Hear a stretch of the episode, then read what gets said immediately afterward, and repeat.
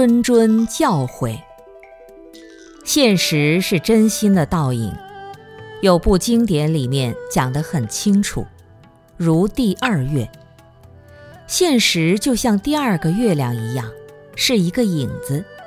不明白这个道理，我们在思维上很难有所突破。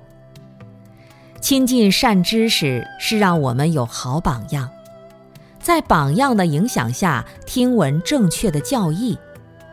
听闻正确的教义之后，才能看清楚自己的行为，哪些是对自己、对他人、对现在、对未来有伤害的，哪些是没有伤害的，能够帮助我们从困境中解脱出来。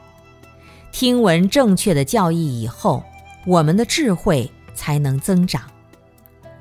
而如果没有这样去做，就不能建立正确的思维模式，每一天都是在浪费时间，还不如像白纸一样空空如也。